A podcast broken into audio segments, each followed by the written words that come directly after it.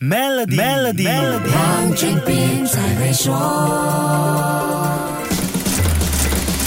你好，我是黄俊斌。一转眼，二零二三年第二季度已经过了三分之二。今年头五个月里，全球市场出现不小的动静。第一季临结束，爆出美国三家银行倒闭事件，接着百年老字号的瑞士信贷崩溃，国内市场也感受到余震。在今年的投资理财专题内容，我请到了 Maybank 高级执行副总裁，也是贵宾私人财务管理总管 Miss Eunice Chan 来分享他的看法。我们来听听国内银行业龙头 Maybank 对第二季整体市场的预期。还有如何看待这些突发事件对国内的影响？外国银行的这些引起市场的动荡，对我国的金融界并没有直接的影响，因为大马的银行系统拥有充足的资本，而且本地持牌银行也必须遵守严格的条件，比如说资本和流动性的需求。高通货膨胀一直是一个挥之不去的噩梦，各国中央银行为了降温通胀的加息决策对我们的影响也不小。那么第二季的整体通胀情况预料会如何呢？放眼今年第二季度，我们认为通胀数据可能已经见顶了，但通胀利率可能会维持比往年高的水平。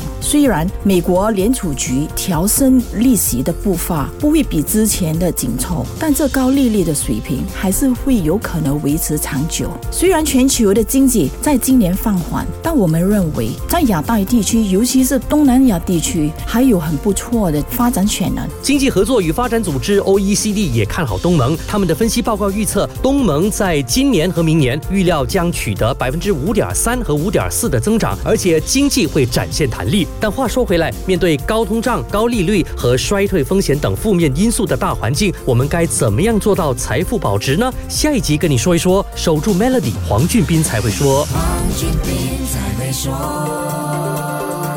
与 Maybank Premium 一起发掘量身定制的财富机会，您还有机会赢取 Apple MacBook Air、黄金及更多奖励。浏览 Maybank Premium Wealth. dot com slash rewards 活动日期为二零二三年五月一日至八月三十一日，需符合条规。